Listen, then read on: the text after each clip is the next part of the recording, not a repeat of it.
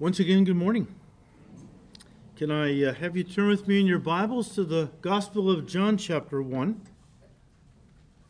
And if you're new with us, we welcome you. And just to let you know, we have recently begun a study through the Gospel of John here at Calvary on Sunday mornings.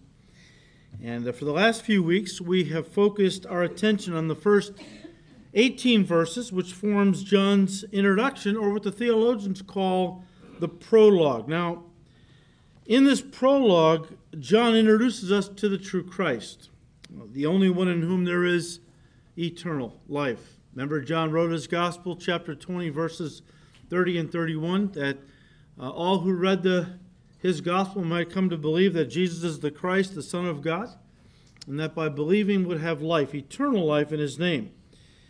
And um, these first 18 verses have been primarily doctrinal and have served as a crash course on Christology, which is, of course, the study in nature, a study on the nature and person of Jesus Christ. And from this point on, John's gospel takes the form of a narrative, where he now begins to recount for us the life and ministry of Jesus. And as such, the first person John chooses to begin his narrative with is John the Baptist. Now, as we've already pointed out, John the Baptist was a colorful, if not somewhat enigmatic, character. He uh, seemed to come out of nowhere, and suddenly he bursts onto the scene with a message from God. And yet, some question whether John was really a spokesman for God. If you're doubting that, well, just back up to verse 6, where John the Apostle, talking about John the Baptist, said, There was a man sent from God whose name was John. This man came for a witness to bear witness of the light. The light would be Jesus Christ that all through him might believe. So, John was a man sent from God with a message from God, which meant that John was a prophet of God. A prophet is somebody who spoke on behalf of God. Now, not only was John a prophet, but Jesus said he was the greatest prophet that ever lived. And not only that, he went on to say, Jesus did in Luke 16, verse 16, that John was the last of the Old Testament prophets, which is kind of confusing since he doesn't actually appear in the Old Testament, he appears in the New Testament. Let me just say this the term Old Testament refers to the Old Covenant. The Old Covenant. Um, this covenant, of course, was the one God made with Israel through Moses. It was a covenant based upon God's law, which he gave to the nation on Sinai. And uh, these laws became the terms of the covenant. Whenever people entered into a covenant, there was terms that each party had to fulfill. And uh, if both parties fulfilled the terms of the covenant, then the covenant was carried through to its fulfillment. If either one of the parties or both did not fulfill the terms of the covenant, the covenant was now was uh, uh, was um, null and void.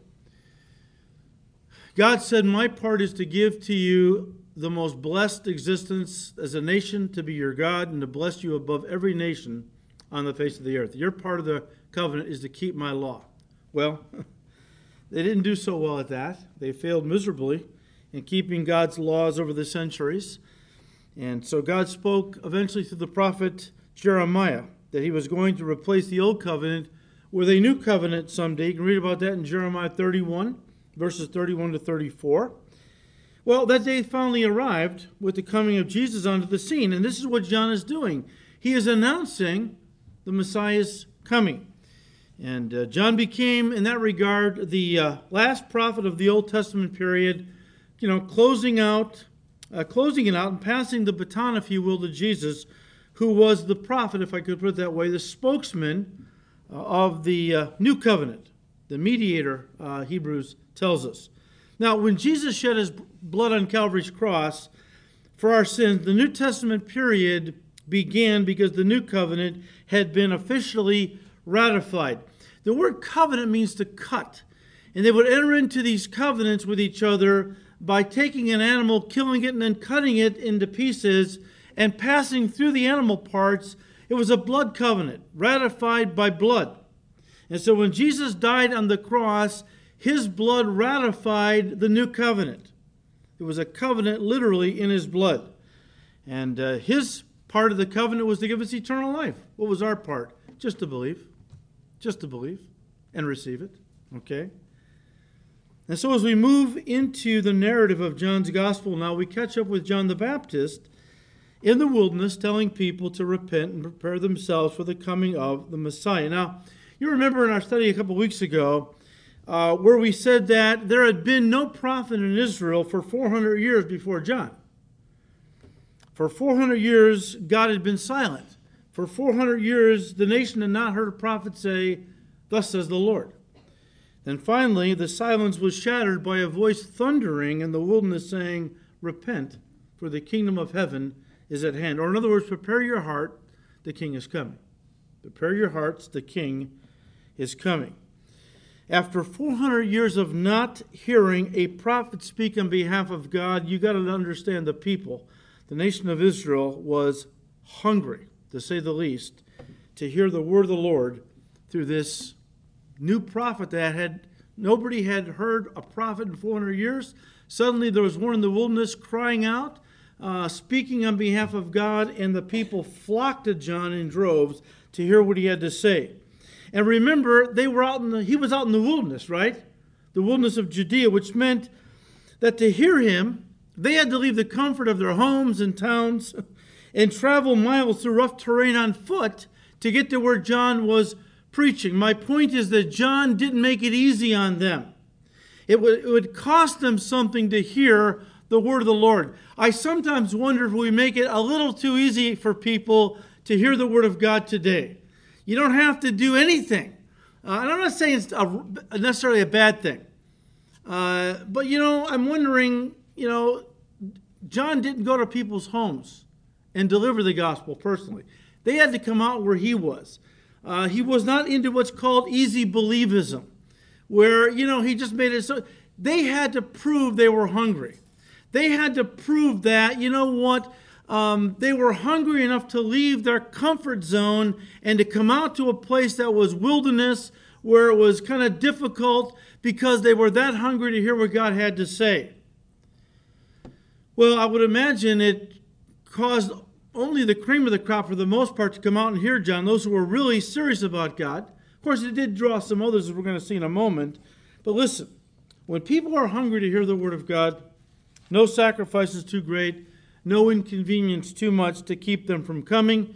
And guys, come they did by the thousands. In fact, so many flocked to hear John preach his message from God that it eventually attracted the attention of the Jewish leadership in Jerusalem who sent a delegation out to see what was going on. And we pick it up in verse 19. Now, this is the testimony of John. When the Jews, let me stop there. John uses the term the Jews over 70 times in his gospel. When John uses the term the Jews, he's not talking about the Jewish people in general. He's talking about the Jewish leadership in particular, the Sanhedrin. They were the supreme high court of Israel. All right, uh, the the supreme, like our supreme court, they were the they were the the high council, if you will, of the nation, and uh, so they sent priests and Levites from Jerusalem to John to ask him, "Who are you?" Now understand that that really wasn't intended to be a kind of a polite question. It was more along the lines of a religious inquisition to paraphrase what they were basically saying to John was along these lines. Okay, um, what's going on out here? All right, um, we didn't authorize any religious activity of this sort. Where's your permit? It's a union tongue. Where's your permit? Uh, who do you think you are? Basically, is what they were saying. You know, this kind of thing happens all the time. Dead orthodoxy challenging a fresh work of God. You know, the established religious folks, whether in John's day or in our day, they don't like it when God begins to move in a fresh and powerful way. First of all, they refuse to believe it's a fresh work of God because they have a corner on that. God only works through their group or denomination. And when God raises up someone to be a voice in the wilderness, and often that wilderness includes dead orthodoxy, they don't like it, the religious establishment. When Calvary Chapel started, back in the 60s, all right? Uh, it was started by a man who had been a pastor for 17 years by that time, so he was not exactly a hippie, all right? He wasn't a hippie at all. Uh, but God raised them up to speak to the hippies. And man, these kids started coming. And they came in droves. Calvary Chapel was packed. And initially, pastors from all over the area told their young people in their, in their uh, youth groups and their parents don't let your kids go to Calvary Chapel. It's a cult. Yeah. But then what happened was, after a while, as Pastor Chuck just taught these kids the Word of God and they got set on fire, he sent them back into their churches to be a blessing to their pastors, to work hard in serving their churches. Then the pastors called and thanked Chuck because God really had blessed their ministries through this man who had taught the kids, set them on fire, the Holy Spirit did, and they went back to their churches to be a blessing. But initially, dead orthodox, he doesn't like a fresh work of God, doesn't want to even acknowledge it. This is what was going on with these guys. Who do you think you are? You didn't go to our seminary. We didn't give you a degree to go out there and preach. Who do you think you are? That was what John was confronting. Now, look, let's cut some of these guys a break. Maybe all of them. I don't know uh, where, where all of them were coming from. I do sense probably an air of smugness uh, from these established religious leaders that they had a corner on truth and whatever. But I think that there were probably some, if not all of them, that were honestly uh, interested in who this guy might be. And so when they asked John, Who are you? he understood that what was foremost on their minds was was he the Messiah? In, in your New King James, John says, John confessed and did not deny, but confessed he was not the Messiah. That's just a way of saying, and in the Greek it's emphatic, he said, and they didn't really have to ask John this question directly. He knew what they were thinking. So, who are you? He knew what they were thinking. He said emphatically, I am absolutely not the Messiah. Okay? Now, we know from history that uh, messianic expectancy was running high during this period in Israel's history. Why? Why was so many Jews looking for the, the Messiah? What was going on? Well, it, it no doubt went back to the prophecy in Daniel chapter 9, verse 25, when God actually gave the timing of Messiah's coming. Now, I don't have time to get into it. You can go online, listen to our study from Daniel 9. Uh, we targeted verse 25 to talk about how God prophesied to the very day when Messiah would come, based on the command to go forth that went forth to Nehemiah to rebuild the walls of Jerusalem. You can check that out on your own. So they were messianic expectancy, we know from history, was running very high at this time. So when this character shows up in the wilderness preaching and people are coming by the thousands to hear him, well, naturally the leaders thought, could this be the Messiah? John says, no, absolutely not, not the Messiah. With that out of the way, these religious leaders then continued their interrogation of John in verse 21 by saying, Then they asked him, Well, then, what then? Are you Elijah? He said, I am not. Are you the prophet? And he answered, No. Now, guys, from the questions they asked John, it was apparent that they were looking for one of three people. Of course, top of the list was the Messiah. He put that to rest. No, I'm not the Messiah. Next on their list of people they were looking for was Elijah. But why were they looking for Elijah? Well, it was because that the last promise that God gave to close out not technically close out the Old Testament period, but remember after he made this promise in Malachi, he stopped speaking for 400 years. Kind of went off the air, you might say, stopped broadcasting. But the, one of the final things, the final promise he gave, in fact, it's the final two verses of our Old Testament, Malachi 4, verses 5 and 6. God said, Behold, I will send Elijah the prophet before the coming of the great and dreadful day of the Lord, before judgment falls and he will turn the hearts of the fathers to the children, and the hearts of the children to their fathers, lest I come and strike the earth with a curse. Now, listen. John said he wasn't Elijah. However, in Matthew 17, verses 10 to 13, it kind of sounds as though Jesus was saying that uh, John was Elijah. And that has caused the New Agers to believe that Jesus and the New Testament teaches reincarnation. Reincarnation.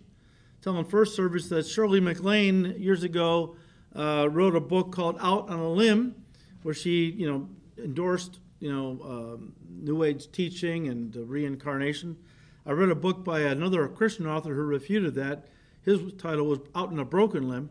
He talked about how that, you know, New Agers believe that the New Testament teaches reincarnation, and a lot of it is based upon what Jesus said. And what did he actually say? Well, turn to Matthew 17. Why don't we look at it real quickly?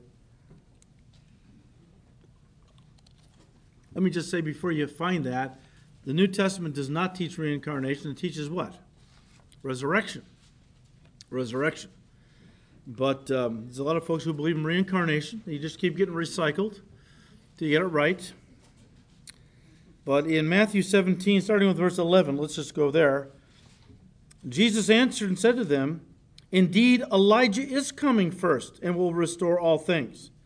But I say to you that Elijah has already come, and they did not know him, but did to him whatever they wished. Likewise, the Son of Man is also about to suffer at their hands. Then the disciples understood that he spoke to them of John the Baptist. Well, yes and no. All right. Yes, Jesus was talking about John the Baptist this, when he said, Yes, if, if they would have only accepted me, then John would have been the fulfillment of that prophecy in Malachi. But not that John was literally Elijah, but remember when the angel Gabriel came to Zacharias, who was uh, burning incense there in the temple. And Zacharias was an old priest. His wife Elizabeth had been barren all their married life. And the angel Gabriel appears to Zacharias and says to him that you're going to have a child. Your wife Elizabeth is going to bear a son, and uh, he shall go forth in the spirit and power of Elijah, and will turn the hearts of the fathers to the children, the hearts of the children to their fathers, and so on. And uh, but he's not going to literally be uh, uh, Elijah. He's going to have Elijah's ministry. And if the folks in Israel would have accepted Jesus as their Messiah, he would have established the kingdom, and then John would have been the fulfillment of that prophecy in Malachi. Of course, that did not happen. And so that prophecy or promise in Malachi 4, verses 5 and 6, is yet to be fulfilled. And I believe, if you read Revelation 11, and you can go to our study online again, I believe the two witnesses, one is going to be Elijah, the other Moses, for reasons I don't have time to get into. So I believe Elijah is going to come literally, before the great and terrible day of the Lord, before God's judgment is poured out. You can read Revelation, um, those later chapters talk about that. So, guys, they were looking for three people. Uh, they figured John must be one of the three. Are you the Christ? No. Are you Elijah? No. The third person these guys were looking for was what they called the prophet. The prophet. Well, are you that? Are you the prophet? Now you say, well, who is this prophet? Well, they didn't actually know for sure, uh, except Moses had told them that he would come someday. Turn to Deuteronomy 18.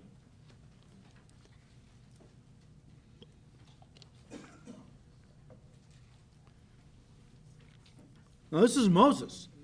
This is way back in the wilderness before the children of Israel entered into the promised land. Joshua led them in. He's addressing the people one last time, Moses is.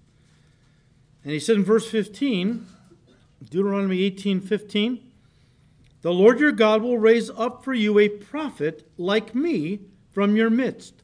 From your brethren, him you shall hear. And then, verse 18, God himself says, I will raise up for them a prophet like you from among their brethren and will put my words in his mouth, and he shall speak to them all that I command him. Well, they were looking for this prophet then. All right? They, maybe John's that guy. We don't know who he is, but Moses talked about him. John, are you the prophet that Moses promised was coming? What they didn't realize was that prophet was Jesus Christ. It was a prophecy of the coming Messiah. Of course, they rejected Christ. But getting back to John chapter 1, verse 22, then they said to him, okay, John said, I'm not the Christ, I'm not, not the Messiah, I'm not Elijah, I'm not that prophet you're looking for. So then they basically said, Well, who the heck are you? Okay, loose paraphrase. Well, who are you then? That we may give an answer to those who sent us. What do you say about yourself? he said, I am the voice of one crying in the wilderness, make straight the way of the Lord, as the prophet Isaiah said.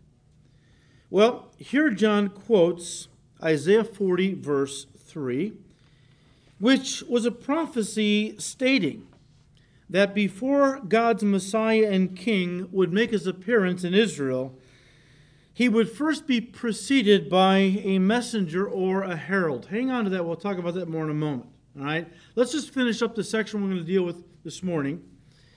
So, verse 24 Now those who were sent were from the Pharisees. And they asked him, saying, Why then do you baptize if you're not the Christ, nor Elijah, nor the prophet? John answered them, saying, I baptize with water. But there stands one among you whom you do not know. It is he, uh, it is he who coming after me is preferred before me, whose sandal strap I am not worthy to loose. These things were done in Bethabara beyond the Jordan where John was baptizing. So John says, Look, why are you baptizing? Who authorized you? If you're not a, the, the, Messiah or Elijah or that prophet, we didn't authorize you. If you're not one of them, what gives you the right to baptize? John says, Look, I'm baptizing with water. Uh, there's another one coming who's going to baptize you with fire and the Holy Spirit.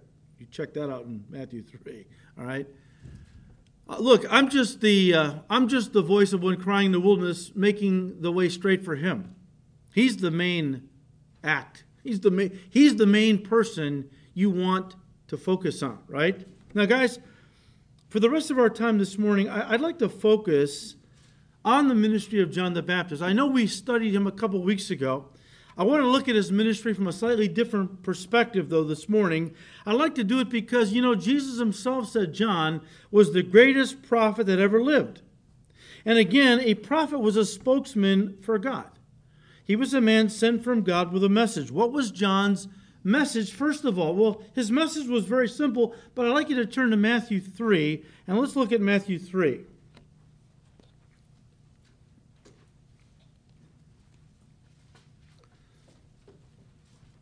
So in Matthew 3, verse 1, we read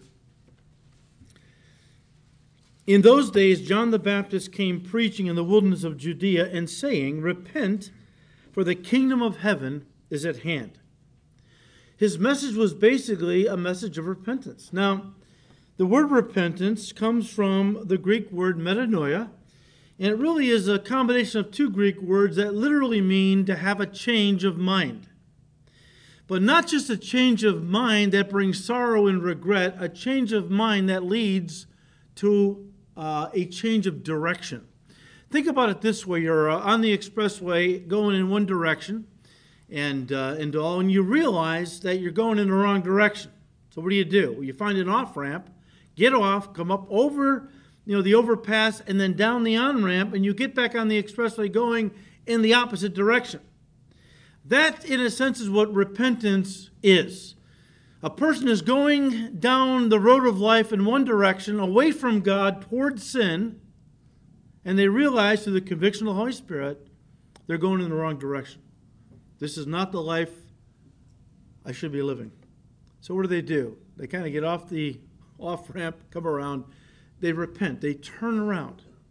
And now they're not moving away from God any longer, they're moving toward God. And of course, the idea is repent by and then receive Christ, but uh, then you keep the rest of your life going toward God, obedience, and so on.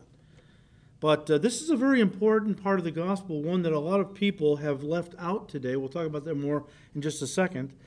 But um, it's really the first step of the gospel, you might say. Uh, Jesus said in Mark 1, verse 15, repent and believe the gospel. It really is the flip side of, flip sides of the same coin repent and believe, okay? But when we study the word, sometimes we'll dissect it, okay, and try to put each little part under a microscope to better understand what's going on. In real life situations, when we witness to somebody about the gospel, the idea of turning uh, from the life they're living is simply could simply be just they want to pray the prayer of salvation because they don't want to keep living like this anymore. God knows the heart. But just so we know that repentance is really the, the necessary prerequisite to faith because listen, you can't give people the impression that they can believe and get to heaven and that's it without and, and not change the direction of their life. I mean, that, that today, I think a lot of pastors and preachers, um, well, first of all, let me say this. The problem today is that most people don't see themselves as sinners. And as such, they don't really see a need for a Savior. And therefore, they don't feel they need to repent for anything. And the church, for the most part, has kind of um, been guilty in this, in that a lot of pastors and preachers are no longer preaching repentance. Why? It sounds too negative. They have figured a way around it because they don't want to come across sounding like hellfire and damnation preachers. Repent, you know, that kind of thing. So that it kind of carries a negative connotation. We want to keep things kind of positive and upbeat. A lot of people, that's their mentality today. And so a lot of these folks gravitate to a presentation of the gospel kind of like the uh, uh, verse 20 in Revelation chapter 3, where it says, Jesus said, Behold, I stand at the door and knock, the door of your heart. If any man opens the door and uh, to me, I will come into him and dine with him and he with me. And so a lot of people will present the gospel that way. You know, just open the door of your heart to Jesus. He's knocking, open the door of your heart to him and invite him to come in and you'll be saved. Great, wonderful. But you're not really telling them that the Christian life involves a change at all. As somebody has said, any so called faith that doesn't change you doesn't save you. If you study that passage and you look at Revelation 3:20, behold, I stand at the door and knock. If you look right before the word behold, there's a space. Right before the space, there's a period. Right before the period, there's the word repent. We sometimes divorce these things from their context. And when we do, we do a great disservice to people because we don't give them the whole counsel of God, nor do we give them the true gospel. Again, guys, the whole purpose of salvation is to turn around and start coming toward God. Not just the moment you get saved, but the rest of your life. The idea that I can preach the gospel, just open your heart to Jesus, whatever that really means, I don't think even they know. And you're going to get, be saved, and they think, well, I, will open my heart to Jesus as long as I can still live with my boyfriend or girlfriend and do all these other things, right? This is not the gospel, all right? This is not the gospel. We need, and John was a, the kind of a guy who just was a straight shooter. He gave the whole counsel. His, his message was a message of repent and believe. Now, I like to look just for the remainder of our time at the ministry of John. We did look at uh, one aspect of him and his ministry uh, a few weeks ago, but I want to look at the ministry of John the Baptist. And can I just say he's really John the Baptizer? And I say that because, believe it or not, years ago I had a guy tell me that John, that the Baptists were the first denomination of the Christian age. I said, "Well, how did you get that?" Well, John the Baptist.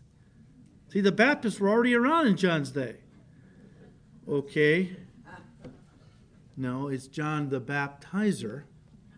And we will look at more of what it means to baptize next week. But let's just, for this morning, rest of our time, uh, I want to just look at John's ministry in one aspect, which was his, his ministry was essentially a threefold ministry preparation, separation, and confrontation. And I'll just give these to you quickly. First of all, preparation. Again, Matthew 3, starting with verse 1. In those days, John the Baptist came preaching in the wilderness of Judea and saying, Repent, for the kingdom of heaven is at hand. Verse 3 For this is he who was spoken of by the prophet Isaiah, saying, The voice of one crying in the wilderness, What? Prepare the way of the Lord, make his paths straight. Again, quoting out of Isaiah 40, verse 3. Now, again, we talked about this a couple weeks ago, but let me just, there's new people here, let me just say it again. Whenever a king was to visit an area of his kingdom, those who worked for the king would always send a herald out several weeks or maybe even several months in advance to tell people the king was going to be coming. The roads in that area would need to be fixed. The potholes and the ruts would need to be filled in, the high places leveled off, the crooked places made straight. You know, you get, get you know, there's a municipal projects that had to be done before the king could come. But also, the herald would apply his message to individuals. He would say, Your yards need to be cleaned or cleared, your fences mended. The king is coming. Let's get things cleaned up and ready, is the idea. Again, whenever a king was coming to visit an area, there was just a lot of preparation that would go into the king's coming beforehand. And the herald would always precede the coming of the king to make sure everything was ready. Matthew 3, verse 3 is quoting again from Isaiah 40, verse 3. And let me just say this to you this is one of those passages or statements that is quoted by all four gospel writers. Quoting Isaiah 40, verse 3, about the herald who would come before the Messiah and a voice in the wilderness. Whenever you see something repeated in all four gospels, it's because the Holy Spirit, it's so important, the Holy Spirit wanted every gospel writer to mention it. Now, if something's mentioned just once in the gospel, it's still the Word of God. It's important. But four times, wow. It means this is something God wants you to really understand. And what does the Holy Spirit want us to really understand? That Jesus Christ is the true Messiah because the true Messiah was prophesied he would have a forerunner, and that forerunner was John the Baptist. Now, of course, Jesus proved he was Messiah through many other ways. But John, if, if they would if the disciples would have come presenting Jesus as Messiah and he had no forerunner, the Jews would have written him off. They would never have believed in Jesus because they knew what Isaiah prophesied. Okay? So John was the forerunner. He was the one telling people to prepare the, for the coming of Messiah, the king. Only John wasn't referring to outward cleansing of yards and houses, but the inward preparation and cleansing of the heart through repentance. That's what he was talking about. So, first of all, his ministry was one of preparation. Secondly, it was one of separation. Guys, John lived a, se- a life of separation from the world. He was a voice crying where? In the wilderness. Now, I realize from a practical standpoint that John was in the wilderness primarily, the wilderness of Judea, because he was down by the Jordan baptizing people. But I do believe the Holy Spirit is teaching us a lesson here, a spiritual lesson that uh, he wants us to learn. That if we're going to, our ministry is very much like John's, okay? We're calling people to repent and receive Messiah, right? Christ, Jesus. And if we're going to call people to do that, we're basically calling them to separate themselves from the world with all of its sin and enticements. If we're going to do that, guess what? we had better be people who have separated ourselves from the world. Otherwise, we're hypocrites, and the world will write hypocrisy destroys ministry. We can't tell people to live separated lives, that God wants you to come out. As God said, Come out from her, among her, my people, and be separate, talking about the world. We cannot tell people that to be a Christian means basically you're in the world, but you're not of the world anymore. You're separate from the world now. We can't teach that to people and have it really impact their lives if we are living carnal lives, all wrapped up with the cares of this life, and we're telling people you need to be separate and live for Jesus. They're going to write us off as hypocrites. And I, and I bring all this up, up because there is a large segment of the Christian church today who is doing this very thing. It's called the Word of Faith movement. And the Word of Faith movement teaches that basically, well, what it does is it tries to marry the world with the Lord. It has found a way, it's not right, but it's found a way to teach that you can have both the world and the Lord. And yet Jesus said you can't serve both. Got to either serve the world or the Lord. But these folks teach that when you accept Christ, you become a child of the King. The King, God Almighty. And you know what? As parents, don't you want your kids to have the best? I mean, if you're a wealthy person, do you want your kids walking around with uh, holes in their shoes and ratty clothes that they garbage pick, that kind of? No. You want your kids dressed in the finest clothes and so on and so. You want your kids to have the best. What makes you think God is any less? If you're a child of God, then God wants you to live in the best house. He wants you to wear the finest clothes. He wants you to drive the, drive the fanciest car. You know, you have to really show the world you're a king's kid. Because if you're driving a Chevy and you're a child of God, that's a sin. You should be driving a Cadillac. What does it look like for you as a, a, a child of the king to be driving a broken down Chevy Nova? You should be driving the nicest car in the in town. Now, how are you going to preach that and then tell people in any way, shape, or form they have to live a separate life in the world? You can't. Again, as Christians, we live in the world, but we are not a part of the world. John lived a separated life. That's what made his ministry so powerful because he was no hypocrite. He lived what he preached, right? And not only did he live a, did he live a separated life, he lived, a simple life. Matthew 3, verse 4 John himself was clothed in camel's hair with a leather belt around his waist, and his food was locusts and wild honey. Now, look, uh, the Bible advocates us living a simple life. I'm not so sure we have to go out in the wilderness and eat bugs and honey to fulfill what that means. John had a special ministry, okay? I mean, he had a unique ministry, right? But the Bible does talk about us living a simple life. And that doesn't mean we can't have a nice house or, you know, have a nice car to drive. It just means that we're not obsessed with materialism, you know? Because the more, again, we wrap ourselves in the cares of this life, something Paul said not to do, the less effective we're going to be in our ministry for the Lord. Because, you know, a big part of that is why? Because the more you wrap yourself in the cares of this life, the more you love the things of this world. And if you love the thing, Jesus said, your, your, your, your heart is going to be where your treasure is. If your treasure is the world, your heart's going to be there. And that's what you're going to live for, okay? Now, I want you to know something. Now, John purposely went the extra mile to live out in the wilderness, I'm convinced. Yeah, there was water down there. He was baptizing. That's true. But don't forget, again, 400 years had passed and there was no prophet in Israel. John shows up. This guy could have been the biggest celebrity the nation had seen for many hundreds of years. I am sure, as the first prophet in 400 years, a lot of wealthy people would have wanted to connect with John, sponsored his ministry, uh, had him clothed in the finest clothes. He could have eaten the finest food. Uh, they would have given him a nice, the nicest house in the area to live in. Uh, he could have ministered in their homes, mansions at that time. He could have really been a celebrity preacher, like a lot of guys today who've fallen into that. John was not about being a celebrity. He was just about being a servant of God.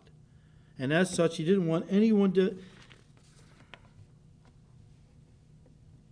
There are things that I can do as a child of God because I'm saved by grace. I could drive a fancy Cadillac or something like that. I could wear a Rolex watch. I mean, that's not going to keep me out of heaven that I own these things. I would never wear that. In fact, my pastor was given two Rolex watches. Never wore them. Gave one away to his son in law. Uh, never wore the other one. Why? Never drove a fancy car. Why? Because he didn't want to give people the impression that he was all about the money. Because, you know, how people look at a pastor, he's driving a, you know, a BMW or He's wearing a, you know, a Rolex or something. And what do they think? Another guy in it for the money. I know they're all hypocrites, all these preachers. Well, there are some who are hypocrites, a lot of other guys who are not. And um, John was one of those guys. He just wanted to live a simple life so that nobody ever got the impression John was in it for the bucks or whatever. So John lived, his ministry was all about preparation, separation, and finally confrontation. Again, guys, God's, John's goal was not to build a big ministry by watering down the message so as to make it more appealing to those living in his day. I won't read it to you, but Matthew 3, verses 5 to 12. Eventually, his ministry caught the attention of some of these religious leaders who were nothing but hypocrites, these Sadducees and Pharisees. And so they come out to John one day to be baptized by him. Now, what did John say? If John had been a man pleaser, if John had been the kind of guy that was looking for recognition, and of course, the more famous a person attaches himself to my ministry, where we can get a little selfie together, you know, and I can go out on Facebook, look who I hobnob with, you know, that kind of thing. If John had been that kind of guy when he saw the Pharisees and Sadducees coming to him, the religious leaders of Jerusalem, he could have said, Well, praise the Lord.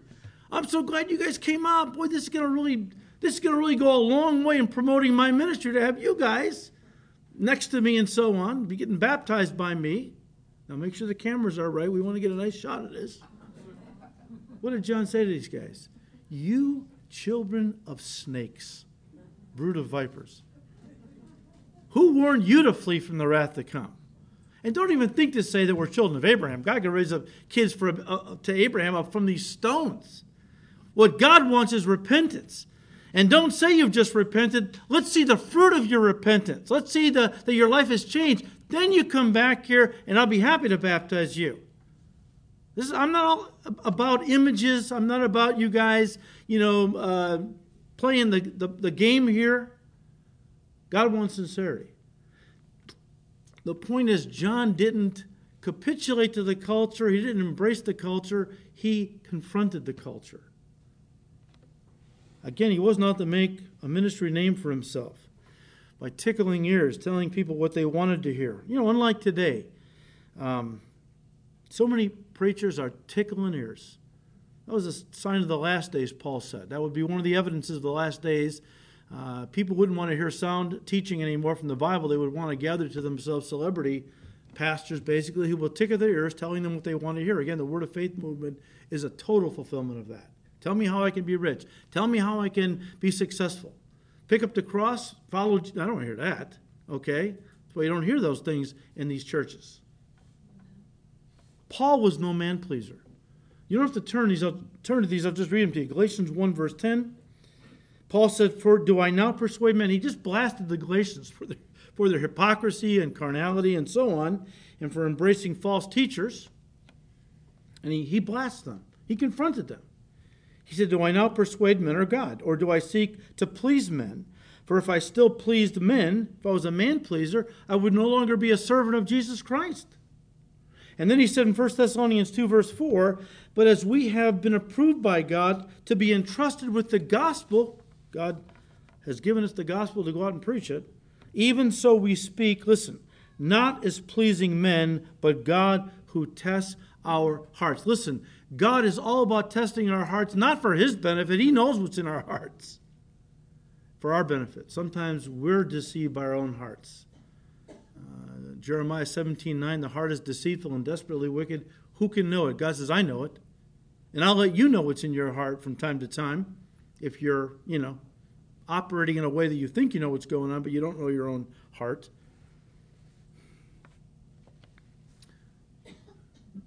God is all about confronting sin. And that was the ministry of John the Baptist. I personally don't think John would be invited to many churches today because his message was way too negative for a lot of pastors and preachers today, you know? just too negative. All this repent stuff, man. You know, and plus that outfit he wears scares people. No, I we, we don't want John here. He's too negative. Okay, too negative. Um, in their minds, you know, his message will be too harsh and judgmental, too unloving. You know, condemning uh, for their liking. I think a lot of Christians today would say in response to John's message something along these lines. I don't believe we should talk about judgment when we present the gospel. I mean, God is a God of love. We should use love, not fear of judgment, to win people to Christ. Now, look, if that's where you're coming from, I understand what you're saying. I personally love to talk about God's love more than coming judgment myself. But look, you must have a balance because the only focus on God's love and exclude any talk of coming judgment, you're not being faithful to the whole counsel of God.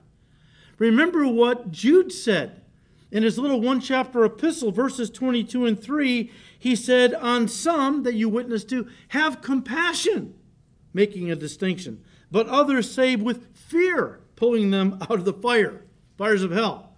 Look, if you go to somebody and you start preaching the gospel and you start talking about sin, and they drop their head and they say, I know I'm a sinner. I, I, I know I'm a sinner. You come around, put your arm around them, and say, You know, God loves sinners. You know, you're, they are already acknowledging they're sinners. They don't need for you to hit them with that. Now you need to tell them how much God loves them as sinners and has provided a way for them to go to heaven. You start talking to somebody about the gospel and, and sin, and they basically, I never sin. Well, now you, now you need to get the hammer out and blast them a little bit, okay? You know, you know, scare them with the fire of hell a little bit. Whatever you have to do to save people, you know, it's okay, all right? To, a, to an extent. But look, and we're, we're, we're done. Too many preachers and pastors today have stopped urging people to receive Jesus as the one who will save them from hell and have turned him into a sanctified butler whose job it is to save them from all the discomforts of life. As one pastor put it, these, for these folks, prayer then becomes ringing a little bell calling for butler Jesus to bring them up another pillow. And that's what we see today, you know? I want to just tell you this John the Baptist and Jesus himself were both hellfire and damnation preachers. You realize that? Now, you can be a hellfire and damnation preacher and preach in love and compassion, but they still preach the reality of hell, both of them. And guys, the whole point of preaching the gospel is to tell people that God wants to save them. It used to be pretty clear what that meant. Today, it's not so clear. What does that mean today? God wants to save you. If you listen to some pastors on the radio, it would be save them from um, poverty, from depression, from low self esteem. No, save them from hell. That's what the gospel is. If you remove judgment from the preaching of the gospel, you know you've turned it into? Happy talk. Happy talk. Because you only want people to feel good.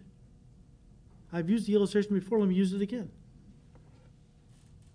You're in bed sleeping, 3 o'clock in the morning. All of a sudden, you hear your community siren go off warning you a hurricane, a uh, hurricane. Well, maybe they do. In the Midwest, we have tornadoes. It's a tornado siren, right? And when you hear that, it's so loud, it basically jolts you awake. Your heart is pounding.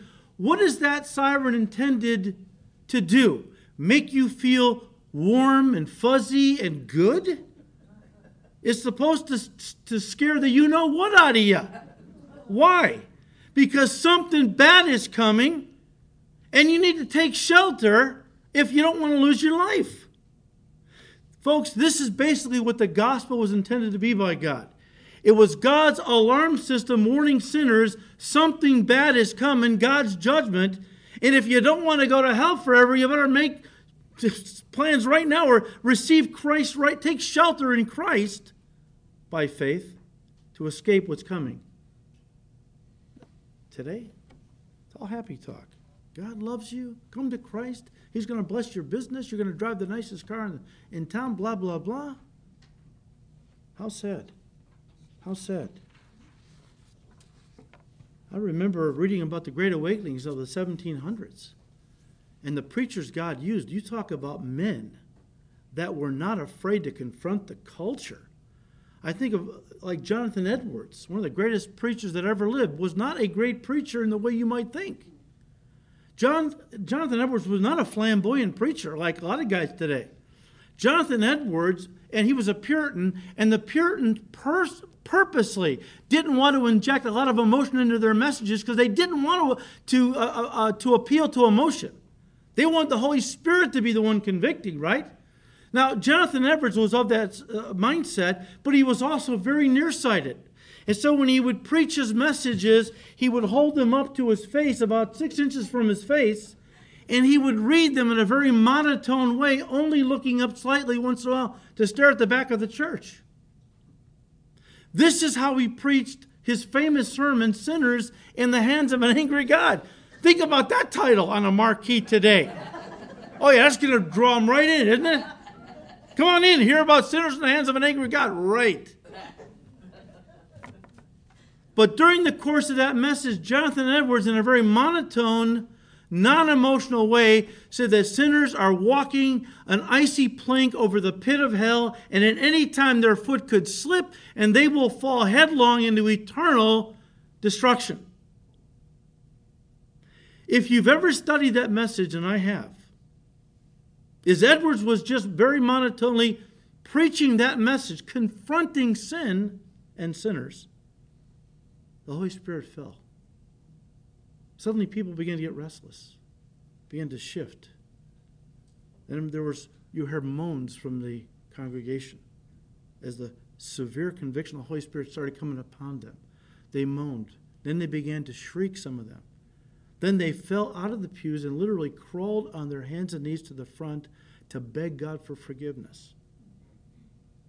This is the power of God that falls when we are faithful to doing all that He has called us to do, to give the whole counsel of God, teach the truth in love, but make sure you give the truth, the whole truth, and nothing but the truth. So help you, God.